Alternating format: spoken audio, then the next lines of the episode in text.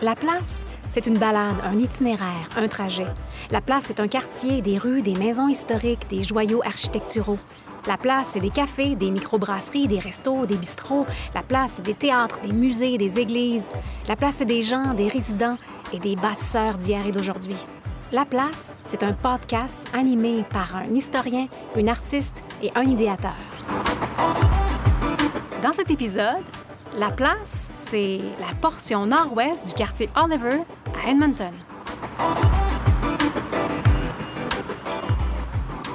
Bon, mais bonjour tout le monde. Bienvenue dans Oliver et le quartier Oliver euh, d'Edmonton. Je m'appelle Ronald Tremblay. Je suis en compagnie de Denis Perreaux. Bonjour, Ronald. Et de Josée Thibeault. Salut, salut. Puis, c'est ça, aujourd'hui, on, on va vous proposer euh, une découverte d'un quartier qui est très intéressant. Euh, ça va être le nord, par contre, d'Oliver. Oliver, c'est, un, c'est quand même un grand quartier avec différentes identifications, différentes, euh, différents éléments. Et nous, qu'est-ce qu'on va faire aujourd'hui? Ça va être la portion nord. Donc, euh, si vous regardez la carte ici, ça va être la portion qui est au nord de la rue Jasper, qui est la grande rue dans le, dans le centre-ville. Mais on triche un petit peu, on commence pas tout à fait au nord, puis euh, ben, ça va être l'occasion aussi de, de parler euh, d'où on est exactement, Josée. Donc, on commence toujours nos épisodes dans un café, vous mm-hmm. le savez bien maintenant. On est dans une euh, succursale du café Iconoclast, mais on n'est pas dans le nord, effectivement, Ronald. On est au, dans le sud-ouest d'Oliver parce que, mauvais timing, on aurait voulu commencer notre parcours à, la, à l'extrémité nord, vraiment, du, du quartier Oliver, juste en face du cimetière Saint-Joachim, mais et qui, qui est finalement dans la succursale originale, la première du, de l'Iconoclast Café, mais ça a fermé euh, il y a vraiment pas très, très longtemps.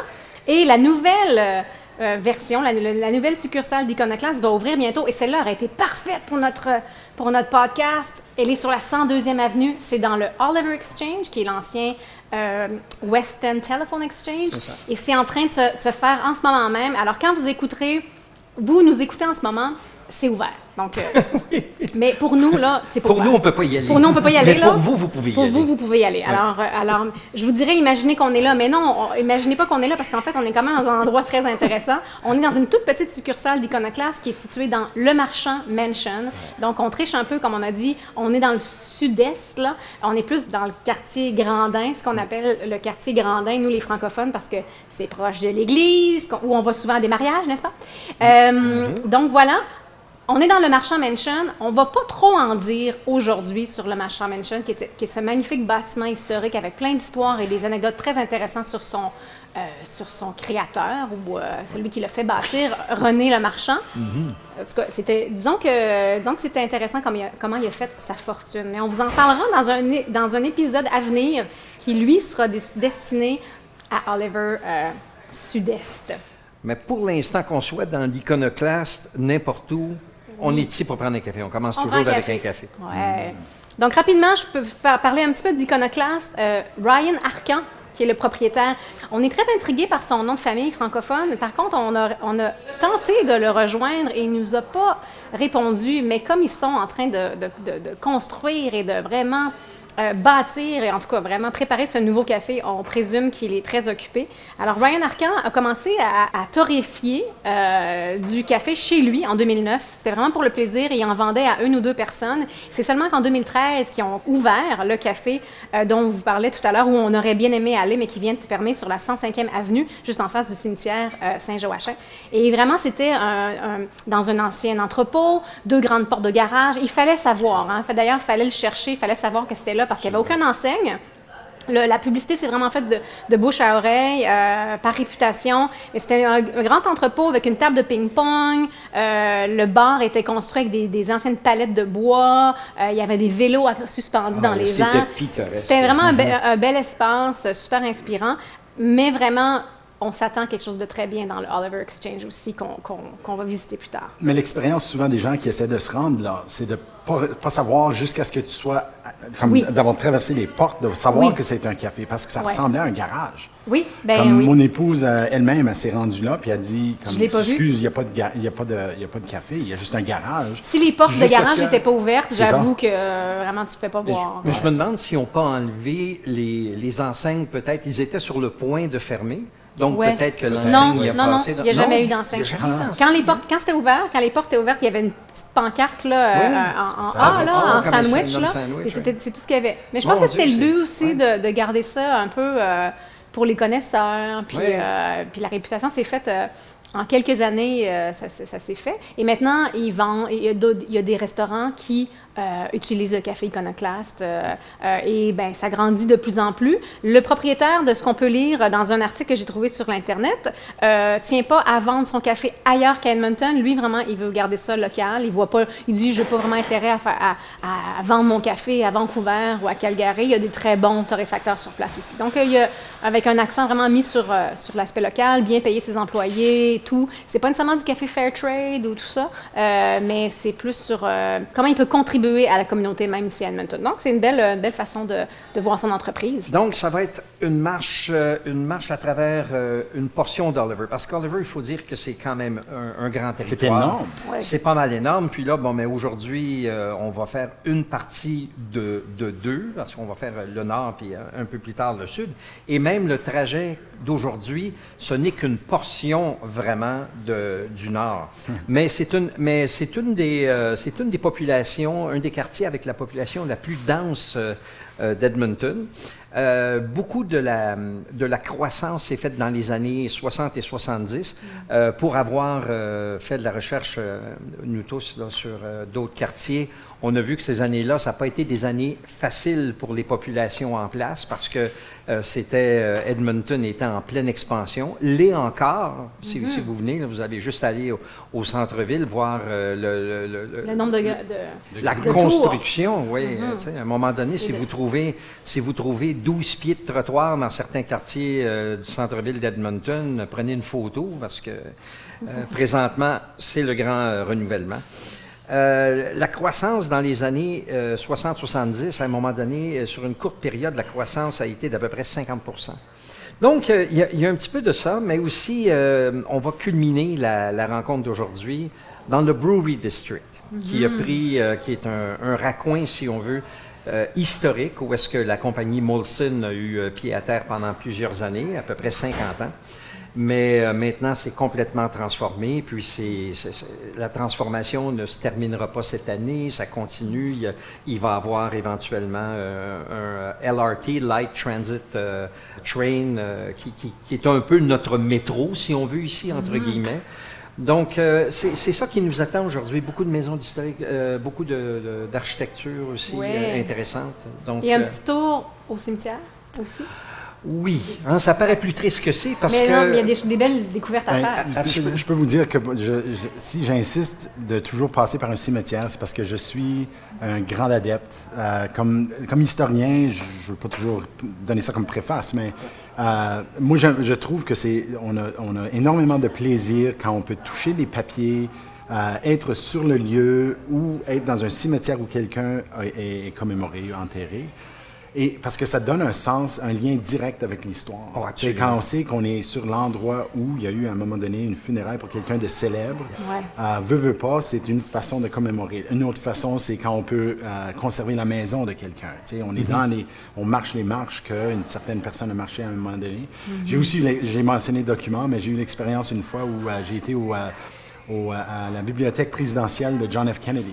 Mm. Puis là, tu vois, euh, ils exposent un, un bout de papier jaune, tu sais, comment on, on gribouille tout le jour les, en écoutant, les, puis on écoute plus ou moins. Jaune, ouais. Lui, tu vois qu'il est en train de gribouiller en plein milieu de la crise euh, de, oh, des la... treize jours, là. Oui, où, oui, oui, Cuba. Le, le, le, la crise de Cuba. C'est ça. Donc, tu vois ce qu'il est en train de juste gribouiller à ce moment-là. T'sais. Donc, c'est un lien, dans le, ça, ça traverse le temps, ça traverse l'espace, puis tu es capable d'être là.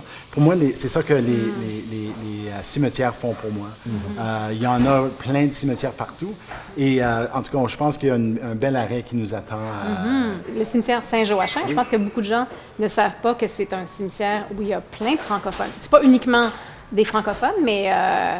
Euh, ouais. Parce qu'il est un peu à l'extérieur, parce qu'il n'est pas proche justement de l'église Saint-Joachim, on ne fait pas nécessairement le lien, mais c'est une partie de l'histoire de la francophonie aussi qui mais se trouve. Mais en quelque part, ça finit à être un petit tour de quartier en soi, ouais. Sauf qu'au lieu de marcher d'une maison à l'autre où un tel aurait pu habiter, ouais. Là, c'est vraiment où ils habitent. C'est leur, dernier, leur dernière adresse. Voilà. Les meilleurs voisins du monde. Josée, leur dernière adresse. Non, mais j'avoue que je triche. C'est, c'est, c'est que cette expression-là est, est dans, mon, est dans mon, mon prochain spectacle. Donc, tu triches ouais. avec tes propres mots. Avec mes propres... Euh, oui, bien voilà. Je plug quelque chose que j'ai déjà plugué ailleurs, finalement.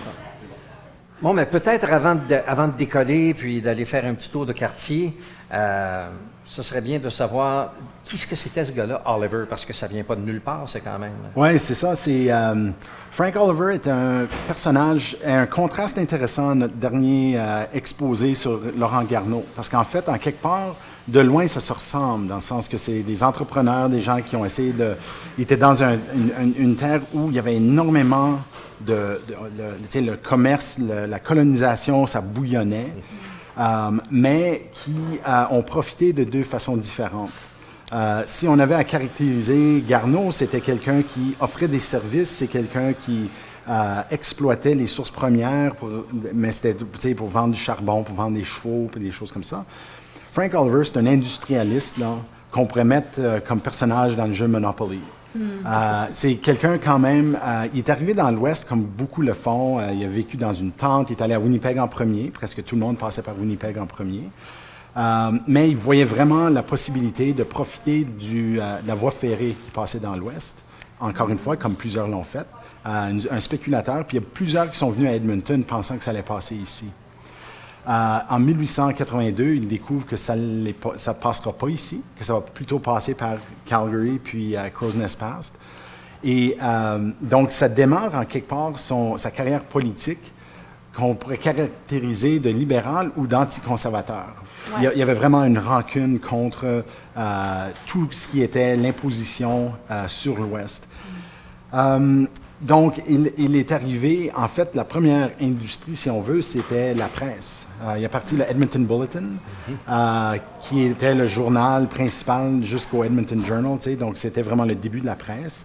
Euh, même que on, quand on va visiter le Fort Edmonton, il y a encore une recréation de, de la première presse, puis on peut voir comment ça fonctionnait et tout ça. C'est la maison Frank Oliver. Euh, on, il y a le quartier ici qui est nommé après lui, euh, un parc qui est nommé après lui, et c'est controversé parce que ce n'est pas un personnage, jusqu'à présent c'est un bâtisseur que vous entendez dans ma, ma, la façon que je le décris, mais en fait c'était un profiteur et c'était un raciste. Euh, on ne peut pas le nier. Euh, il n'était pas, il croyait que les gens qui venaient de l'Ukraine et de l'Europe centrale euh, étaient, en anglais il disait « a millstone around the necks of real Canadians ». Euh, mm. Il les voyait comme étant paresseux, incapables de s'intégrer, tout ça. Euh, euh, il voyait les Autochtones comme un, un gaspillage d'argent. Euh, donc, c'était comme normalement, les, les, les attitudes racistes, c'est un peu plus typique. Dans son cas, à lui, il voyait que ça valait même pas la peine d'investir dans l'éducation, à leur donner des terres du tout. Donc, les réserves, pour lui, ça a toujours été une cible. Mm. Euh, et ce n'était pas juste quelqu'un qui avait l'occasion d'acheter parce qu'il y avait de l'argent. Il était aussi politicien. Il est devenu ouais. ministre de l'Intérieur, ministre des Affaires autochtones. Donc, il a pu mettre en place des lois ouais. qui oh. permettaient à l'expropriation des réserves. Et ils l'ont fait activement. Euh, dans la région euh, un peu nord-ouest d'Edmonton, euh, il y avait une bande nommée la, la bande de Michel.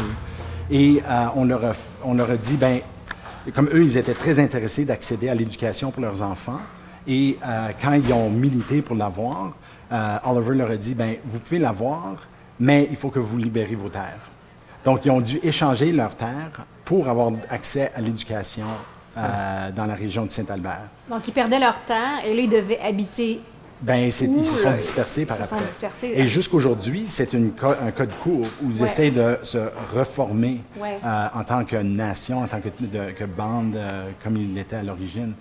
Euh, Papaschase, même chose. On a exproprié Papaschase, donc c'est encore une fois euh, une bande de la nation Nehiyawa qu'ils n'ont pas de place. Ouais. Donc ils essaient de se réapproprier, mais c'est, aujourd'hui, c'est des grands lopins d'Edmonton qui sont là. Donc en quelque part, on sait pourquoi Oliver est nommé partout. Mm-hmm. C'est parce que Edmonton a pu profiter de, mm-hmm. des lois qui ont passées pour euh, sa propre croissance. Mm-hmm. Et... Euh, Est-ce qu'il est demeuré dans le quartier? Hein? Il, y a, il y a des gens qui disent non. Oui, il y a des gens qui disent non. Non, bien, moi, je n'ai pas vu qu'il a jamais fait partie du quartier. Oui. Mais ce qu'on voit, c'est plutôt temporel que nécessairement spatial. Euh, donc, lui, c'était l'époque où le, les, il y avait euh, quartier Est, quartier Ouest. Donc, mm-hmm. le quartier Ouest, on l'a nommé après Oliver éventuellement. Euh, et le quartier Est, c'était à l'est de, du, dans, du centre-ville d'Edmonton, euh, qui allait éventuellement devenir McCauley. Donc, c'était vraiment les deux, euh, les deux, euh, pôles. Les deux euh, banlieues d'Edmonton ouais. à l'époque, qui sont maintenant le centre-ville de la ville.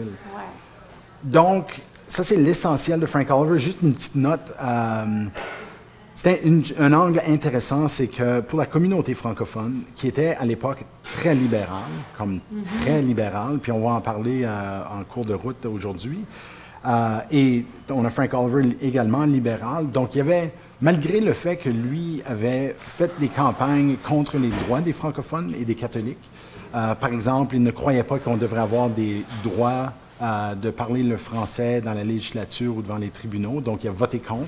Et c'était pas juste de voter contre. Euh, il faisait partie d'une coalition euh, non partisane. C'est, on, c'était, lui était libéral, puis c'est les conservateurs qui débattaient la question. Mm-hmm. Et il était prêt à, à voter pour l'opposition mm-hmm. afin de mettre fin à ces droits-là. Donc, il a quand même milité, en quelque part, pour l'abolition des droits francophones dans des, du dix-neuvième siècle. L'envers de la médaille, c'est qu'il soutenait la presse francophone. Donc, il était un ah des, oui. acti- des premiers actionnaires du euh, Courrier de l'Ouest, qui était le journal principal de, de la communauté entre dix-neuf cent cinq et dix-neuf cent seize. C'était aussi un organe libéral. La raison que ça existait, c'est que pour tous les politiciens francophones qui se ralliaient, ben c'était leur...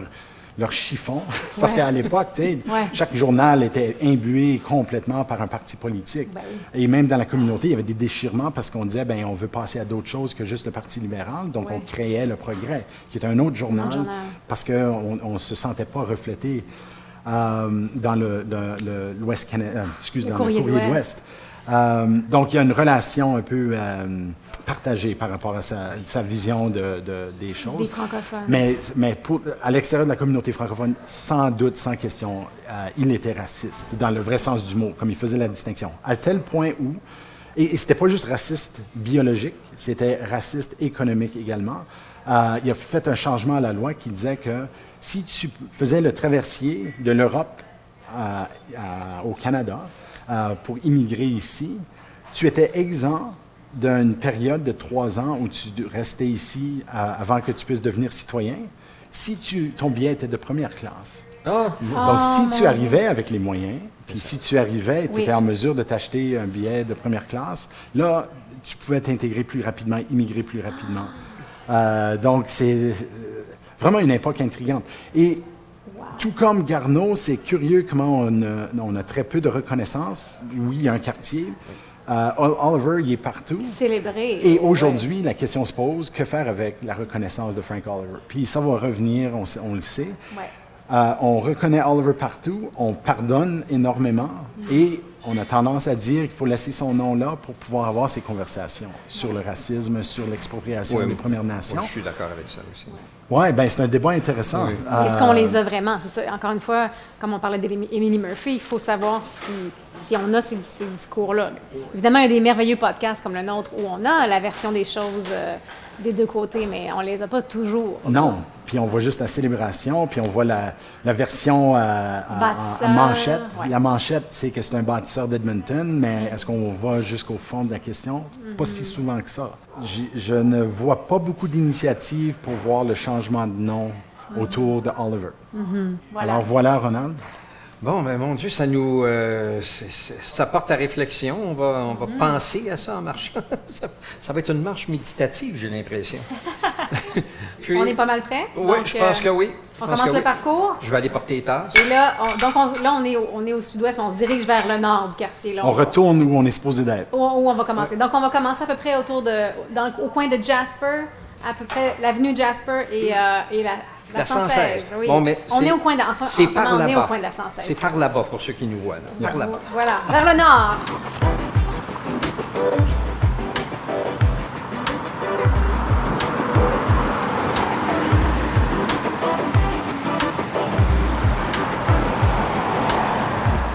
Bon, mais là, on est au coin de Jasper, la, la, une des rues principales, la rue principale, au fait, dans le, dans le centre-ville, et la cent quinze rue.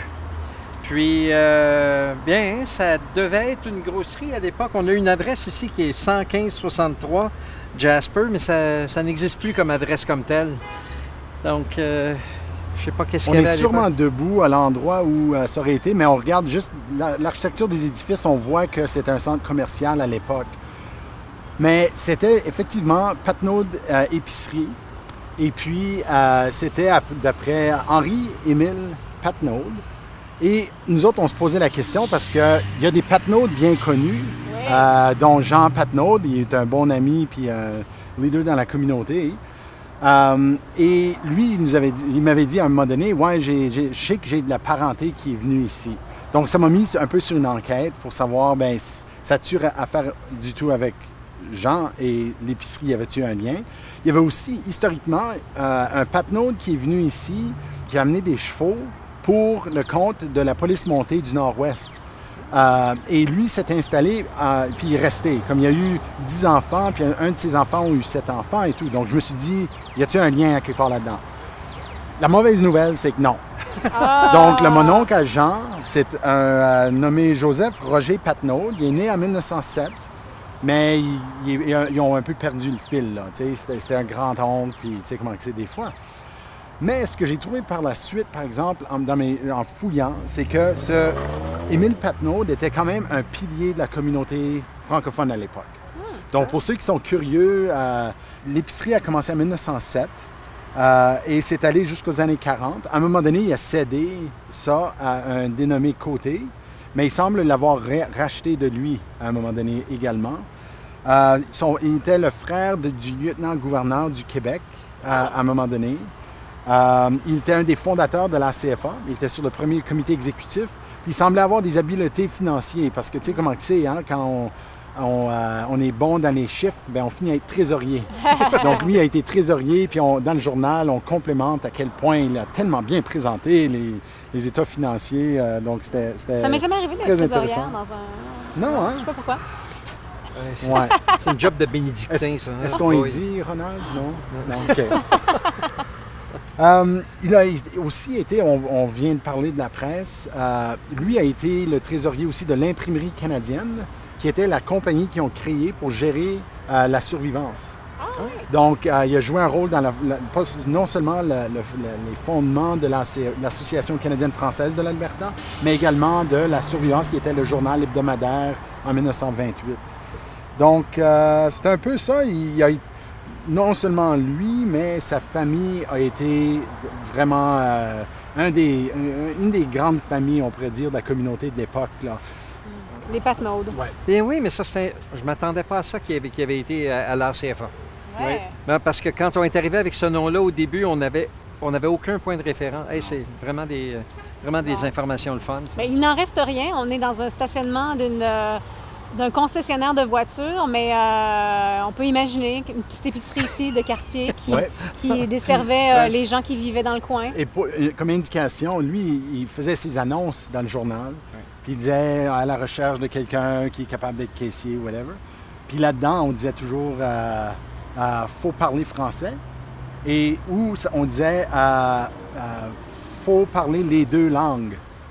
Comme s'il y en a juste deux oh, langues oui, au monde. Oui, oui, mais oui, c'est une expression oui. qu'on utilise encore aujourd'hui. Encore, oui. Quand on dit oui. les deux langues, on oui. sait de quoi on parle. Oui. Mais, au Canada, du dans moins. Les petites annonces, mais dans sa publicité, là, ça? ça dit euh, « faut parler les deux langues ah. ». Donc, euh, c'était bien, c'était cute.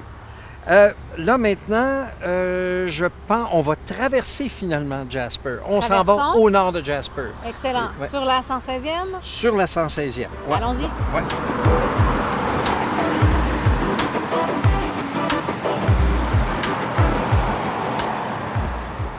Là, on est au cent un trente-neuf de la cent seizième rue. C'est le Balfour Manor, un building qui date de mille neuf cent douze. Euh, originalement, c'était une caserne de pompiers, la caserne numéro quatre, donc ça en dit long sur euh, ce qu'était la ville d'Edmonton. Ça, c'était, le, c'était la caserne de pompiers qui desservait l'ouest de la ville à l'époque. Euh, donc, les quartiers euh, Oliver, Glenora, Westmount, euh, Inglewood. Euh, ça a été fermé en mille neuf cent vingt et un. C'est devenu un garage à compter de mille neuf cent vingt-sept Puis ensuite, euh, pendant à peu près six ans, c'est devenu euh, le Midland Rapid Transit. Je ne sais pas comment rapide le transit pouvait être à l'époque, mais d'après ce que je comprends, c'était comme un terminal, un terminus euh, ben, d'autobus ou de, de moyens de transport euh, de l'époque. C'est un building qui a été remodelé éventuellement par Joseph-Napoléon Côté, euh, un architecte local, mais qui est né à, à Montréal. Puis, euh, c'est... Lui, quand il l'a remodelé, il voulait en faire quelque chose de huppé. Puis, euh, donc, on, retrouve, on retrouvait à cette époque-ci, il y avait des médecins qui restaient ici, les, les gens de, de la haute sphère à l'époque, donc les médecins, les professeurs d'école, euh, des commerçants. Donc, euh, c'est à peu près la vocation du building euh, depuis, resté euh, depuis ce temps-là. Euh, oui. Résidentiel depuis. Oui, absolument. Euh, il y a, il y a plusieurs, euh, il y a plusieurs mois, je suis passé ici, puis je me suis adonné à rencontrer quelqu'un qui, qui entrait, puis j'étais intrigué un peu par le building. Puis, euh, il y a des gens ici qui demeurent, qui demeurent ici depuis fort longtemps, euh, une dizaine d'années, quinze ans. Donc, c'est un building avec un, euh, avec un, qui n'a pas un grand roulement. Mm-hmm. Et comme vous voyez, c'est dans un endroit quand même tranquille, mais ironiquement, qui est entouré de plus grands buildings. C'est vraiment ouais. bizarre, mais pourtant, c'est assez tranquille malgré tout. Ouais. Donc, mais c'est un très beau building. C'est intéressant de voir. Donc, il y a une plaque. Si vous venez visiter, euh, chers auditeurs, il y a une plaque euh, historique sur, sur l'immeuble ici. On voit justement l'ancienne caserne, toute de briques. Effectivement. Et on voit les, les, les, la transformation qui a eu lieu. Bien, on peut facilement se dire, oui, d'une... d'une caserne à, à un garage, c'est facile à imaginer, mais en faire maintenant, après ça, un, un, un édifice à appartements, euh, et vraiment, c'est un peu art déco. Maintenant, c'est, c'est, on ne voit plus la brique, c'est du stucco, avec des lignes, des lignes vraiment très art déco, très cinquantaines. Donc, euh, M. Côté a fait une belle job, hein, à niveau architectural, d'en faire quelque chose de, de, de très bien. Et on comprend que oui, ça devait attirer euh, des locataires un, un peu euh, privilégiés. C'est trois étages, trois étages de logement, avec ouais. une belle porte ouvragée devant. Euh, et sur la photo historique, on voit qu'elle a dû être prise euh, autour des années trente, peut-être, dans les années vingt, années trente. Ouais, probablement. Chaque, années... De chaque côté, oui. on a deux belles maisons à charpente de bois. Mais évidemment, aujourd'hui, elles ne sont plus là parce que de chaque côté du Balfour Manor, c'est, oui, deux grandes tours euh, à appartements.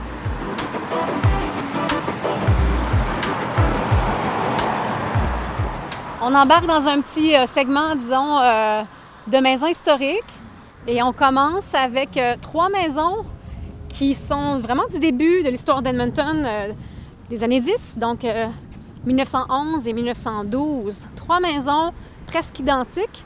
Donc, je vous dis ça, je les vois au bout. Là, je suis en train de marcher et on les voit apparaître. On voit le côté d'une d'entre elles. La première est un peu abîmée, ah, oui, oui, oui, avec du papier brique qui a été euh, installé sur euh, le bardeau de bois, original probablement.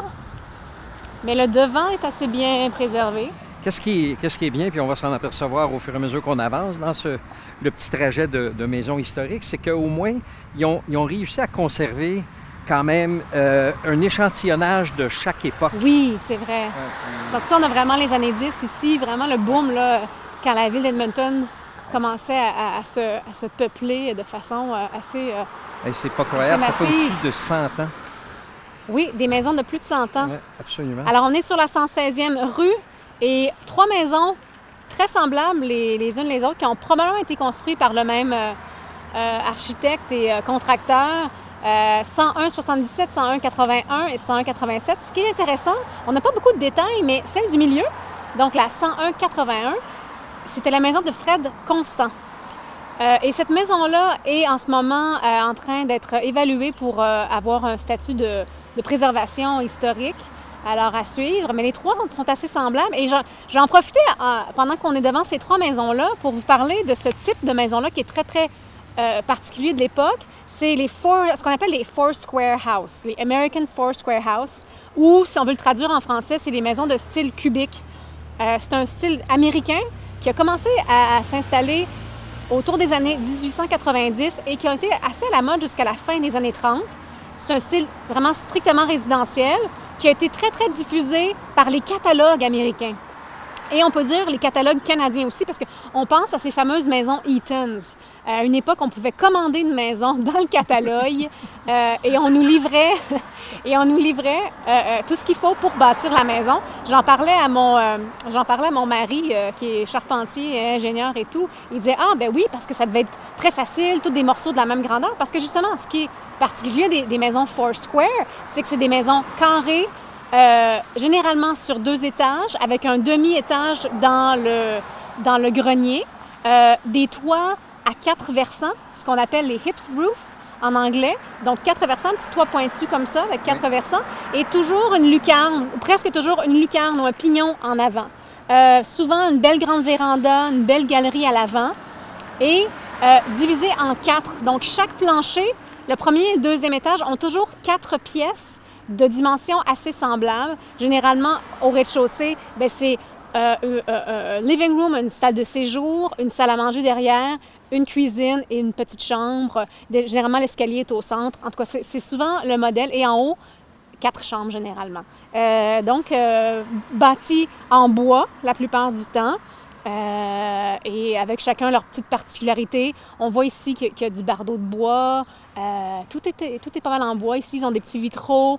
La maison Fred Constant a des petites touches de bleu, euh, bleu royal, avec euh, de la finition un petit peu artisanale sur le pignon, qui est un peu décentré, avec une, un petit, une petite fenêtre vraiment très jolie. Puis, euh, ce sont des belles maisons. Ce sont des maisons qui ont du caractère. Et Fred Constant, c'est pas qu'on n'a pas fait l'effort, ouais. hein? Et qu'on on a fouillé un peu partout. On a fouillé dans les archives, dans les journaux.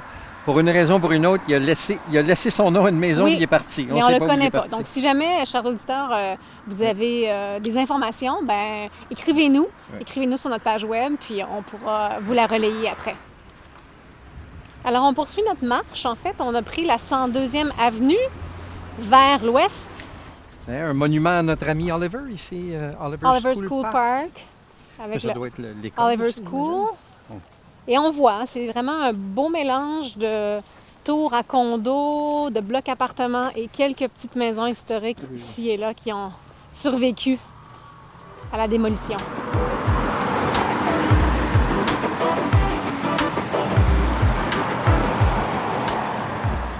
Alors, on est rendu euh, devant ce qu'on appelle des maisons en rangée, euh, des brick row houses.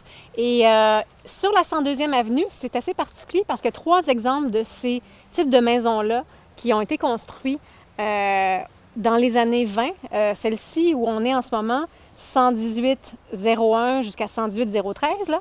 Donc, c'est plein de petites maisons qui sont vraiment collées les unes aux, les unes aux autres, vraiment en rangée. Euh, et, et probablement celle des trois qui est la mieux préservée, qui ressemble le plus à ce que c'était à l'original. Donc, le style de maison en rangée était quand même très rare en Alberta, même si c'était pas mal populaire dans l'est du pays, entre autres à Montréal et Toronto. Et c'est vrai, quand on regarde ça, ça nous rappelle un peu euh, l'architecture des quartiers résidentiels de ces deux grandes villes-là. Euh, mais ça n'a jamais fait de fureur à Edmonton. On ne sait pas trop pourquoi les gens n'ont pas vraiment aimé ça. Ils préféraient les maisons unifamiliales ou les blocs appartements sur trois ou quatre étages. Euh, plus loin, on va aller tout à l'heure à une autre Euh, maison en rangée, comme ça, une rangée de maisons qui a été construite et qui a été pas mal modifiée dans les années quatre-vingt et qu'on appelle les bubble houses. Mais si on regarde celle-ci, ce qui est assez caractéristique, c'est, bon, premièrement, la brique rouge, des éléments assez forts d'artisanat décoratif, entre autres les portes. Si on voit, les portes sont magnifiques, des portes de bois vraiment euh, sculptées, qui sont très belles, qui ont été préservées. Euh, les lucarnes à pignons sous les toits, parce que c'est des appartements, c'est des maisons qui sont à deux étages, donc petites chambres, peut-être deux petites chambres à l'étage, avec une lucarne, un pignon, euh, des bardeaux de bois décoratifs. Euh, c'est vraiment assez bien préservé. On entend un gros chien. Dans... Dans le fond, on en entend deux qui se parlent. Là. Il y en a un là, puis un là-bas. Ils se parlent et ils nous voient aussi, puis ils se disent « Et l'autre particularité de ces maisons rangées-là, c'est que c'est une véranda ou un balcon commun. En fait, c'est, c'est vraiment tout ouvert. Ah, donc, oui, euh, ça favorise euh, l'aspect, la, l'aspect communautaire, hein, j'imagine. Il euh, faut connaître ses voisins et il faut les apprécier pour vivre là. On, on s'imagine ça. Fait intéressant, grâce au recensement, grâce au Henderson Directory, on a quand même quelques noms de gens qui ont habité dans ces appartements-là, dans ces maisons-là, euh, à partir de mille neuf cent vingt-deux. Euh, un était un enseignant à Oliver School, qui est juste vraiment ah, ben oui. de l'autre coin, euh, de l'autre coin, de l'autre bord de la rue, donc euh, ça devait être très pratique pour lui. Euh, un agent immobilier, un inspecteur de la G R C, un caissier chez Smith's Drugs et un autre à la Canadian Bank. Et il y avait même un assistant acheteur de chaussures chez Eaton's. Malheureusement, évidemment, avec le recensement comme ça, on ne collecte que les infos des hommes qui habitaient dans, dans ces appartements-là, dans ces maisons-là, et leur métier. Donc, on ne sait pas trop ce que les femmes, qui étaient ces femmes-là et, et, et, et qu'est-ce qu'elles faisaient entre mille neuf cent vingt-deux et mille neuf cent cinquante-cinq. Mais bon, on a quand même quelques idées de qui a pu vivre dans ces maisons-là. Et ils sont toujours habités. On voit que c'est no vacancy. Alors, c'est des logements locatifs, on suppose. Euh, et ça doit être assez particulier de, de vivre là. Mais c'est vraiment une belle, une belle touche d'histoire préservée. Oui, pour moi, n'étant pas de l'Est, euh, c'est pas, c'est pas une, une architecture commune dans l'Ouest, comme, non, comme tu pas, le dis, ouais. Josée. Et j'essaie de voir qu'est-ce que ça évoque. Et pour moi, ça évoque quasiment des euh, résidences militaires. Je ne sais pas mmh. pourquoi, je pense à ça comme des... Euh, des comme des les baraques? Ce qu'ils appelaient les P M Q. Les P M Q. Ouais. Euh, c'est ouais. pas exactement ça, mais c'est comme une maison arrangée où euh, ouais. c'est collé, mais c'est pas de la même façon que ça l'est, par exemple, à Montréal-sur-le-Plateau, où c'est comme des, des trois étages, c'est très, oui, très haut. Duplex, ça, c'est oui. plus des flats qu'on voit un peu partout dans le monde. Ouais. Mais ça, ici, c'est un style que je n'ai rare, j'ai rarement vu euh, dans l'Ouest. Donc, c'est particulier. Oui, très différent.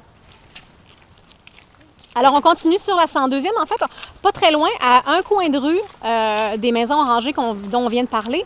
Il y a une autre série de maisons orangées, mais celles-là ont été modifiées. Alors, on marche un petit peu et on, on y va.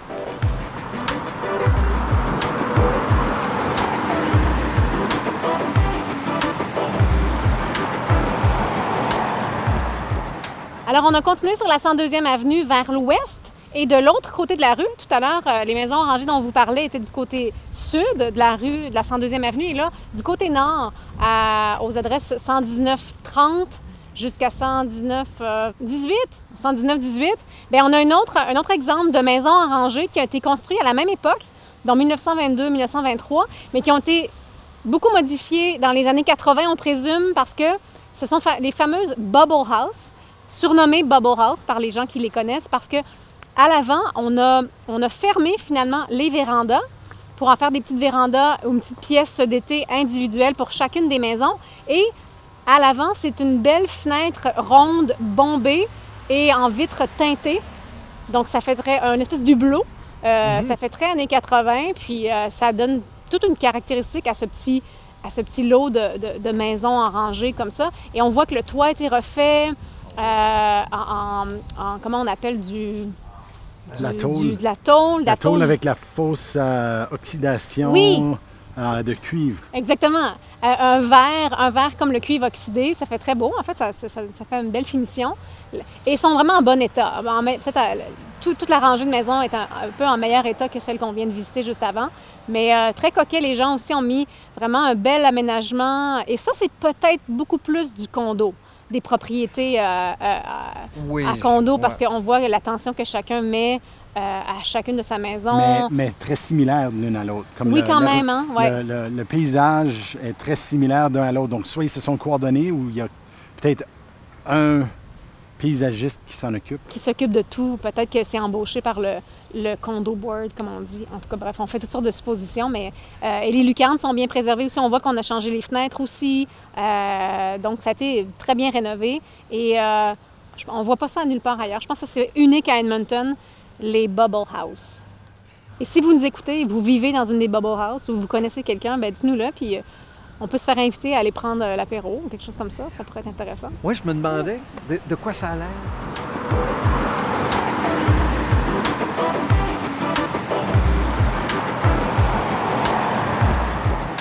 Donc, on a pris euh, un petit virage vers le sud euh, et on est devant la cent dix-neuf seize avenue Jasper, qui est la synagogue Beth Shalom. Euh, La synagogue nous permet un peu de, aussi de visiter l'histoire de la communauté juive d'Edmonton. J'en suis pas expert, mais euh, on a, le premier recensement qui a compté des personnes d'origine juive était en mille neuf cent un et il avait seize personnes. Euh, donc, dans ce, ce, cette époque de colonisation, euh, c'était une communauté quand même qui s'est installée assez tôt dans l'histoire d'Edmonton. Euh, ceci est le, la deuxième synagogue à Edmonton. Le premier, c'était Beth Israel, euh, oui. que, euh, elle était fondée en mille neuf cent vingt-huit. Mais par cette époque-là, on, on, ils ont grossi et grandi assez longtemps que, euh, et, et en applique. Il y avait tellement de monde qui s'installait que finalement, ils ont vu que ça prenait une deuxième synagogue. Mm. Donc, ils ont décidé, mais ça a pris longtemps pour le développer. D'abord, on était dans la période entre les deux guerres, qui était une période de, de décroissance économique. C'était pas nécessairement un excellent moment pour faire de, du prélèvement de fonds.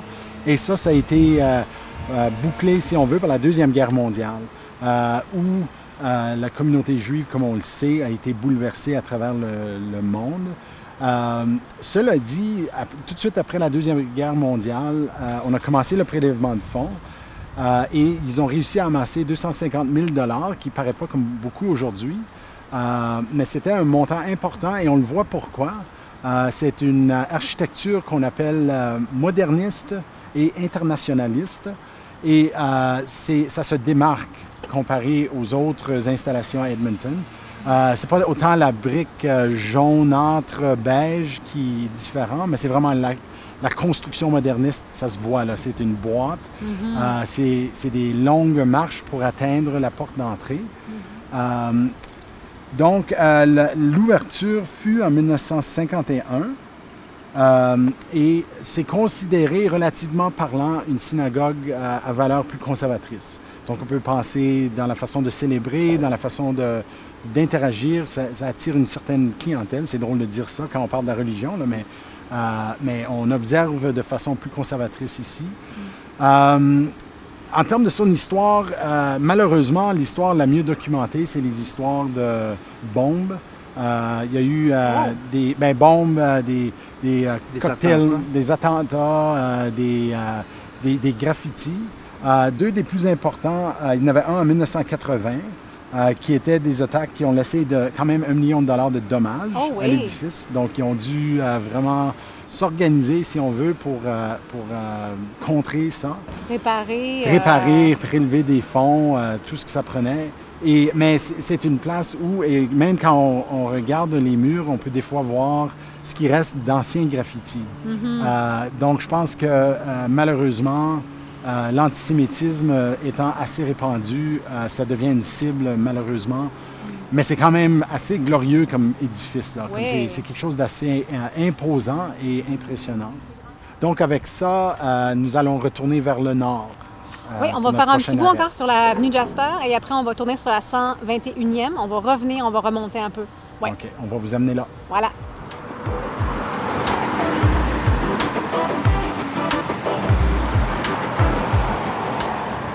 Donc, après avoir fait un petit, euh, un petit retour sur la, l'avenue Jasper, on reprend les, une rue. On est sur la cent vingt et unième. Et euh, à l'adresse euh, cent un quarante-six, bien, on a les Derwas Apartments. Derwas Court Apartments, en fait. Euh, donc, c'est un petit bloc appartement de l'époque, mille neuf cent treize, mille neuf cent quatorze, ça a été construit. Donc, à une époque où, bon, tout, bon, on a dit le boom, il y avait plein, plein de maisons qui se faisaient construire, mais il y avait aussi une demande pour des appartements, des appartements un peu luxueux quand même. Et ça, ça a été fini à peine deux mois avant le début de la Première Guerre. Et malgré tout, ils ont trouvé très, très rapidement des locataires pour, pour emménager. Euh, on remarque la façade de briques, de la brique rouge, encore une fois, sur un plan rectangulaire. C'est trois étages avec un espèce de demi-sous-sol, comme on peut constater. Il y a une corniche à l'avant, une espèce de partie saillante, là.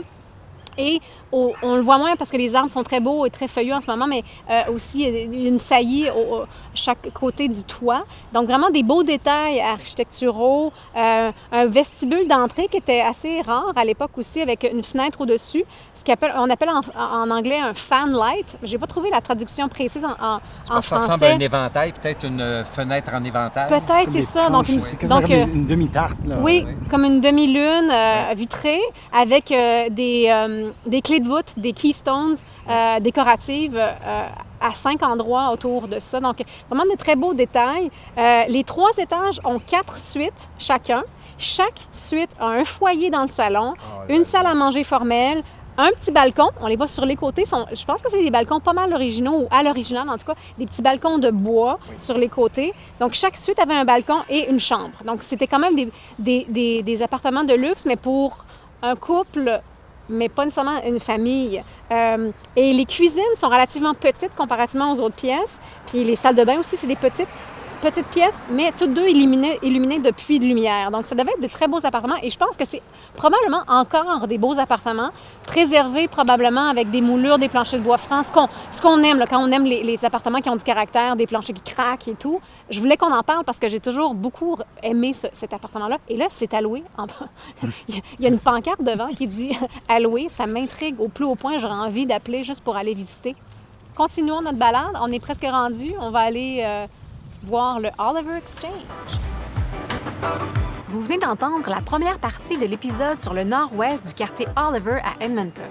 Ne manquez pas la partie deux, bientôt disponible sur la place podcast point c a ou sur votre appli podcast préférée. Pourquoi deux parties? Parce qu'on avait beaucoup à partager à propos du quartier Oliver, tellement qu'on a même un épisode bonus à vous offrir.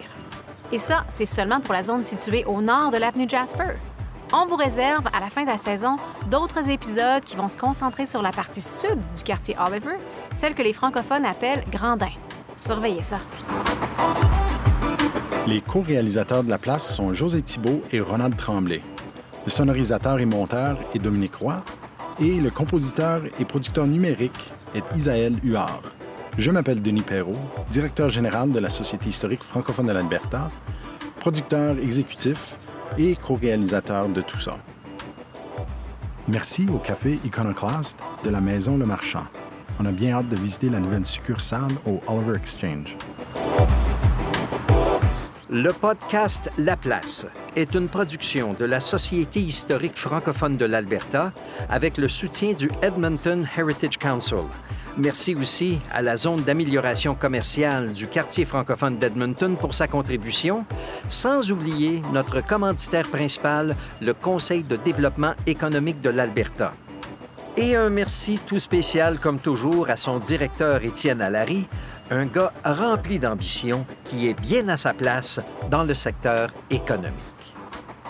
C'est un industrialiste là, qu'on pourrait mettre euh, comme personnage dans le jeu Monopoly. Pour connaître nos sources et nous donner vos commentaires, rendez-vous à la place podcast point c a ou cherchez Histoire A B sur Twitter, Facebook, Instagram ou le web pour nous suivre.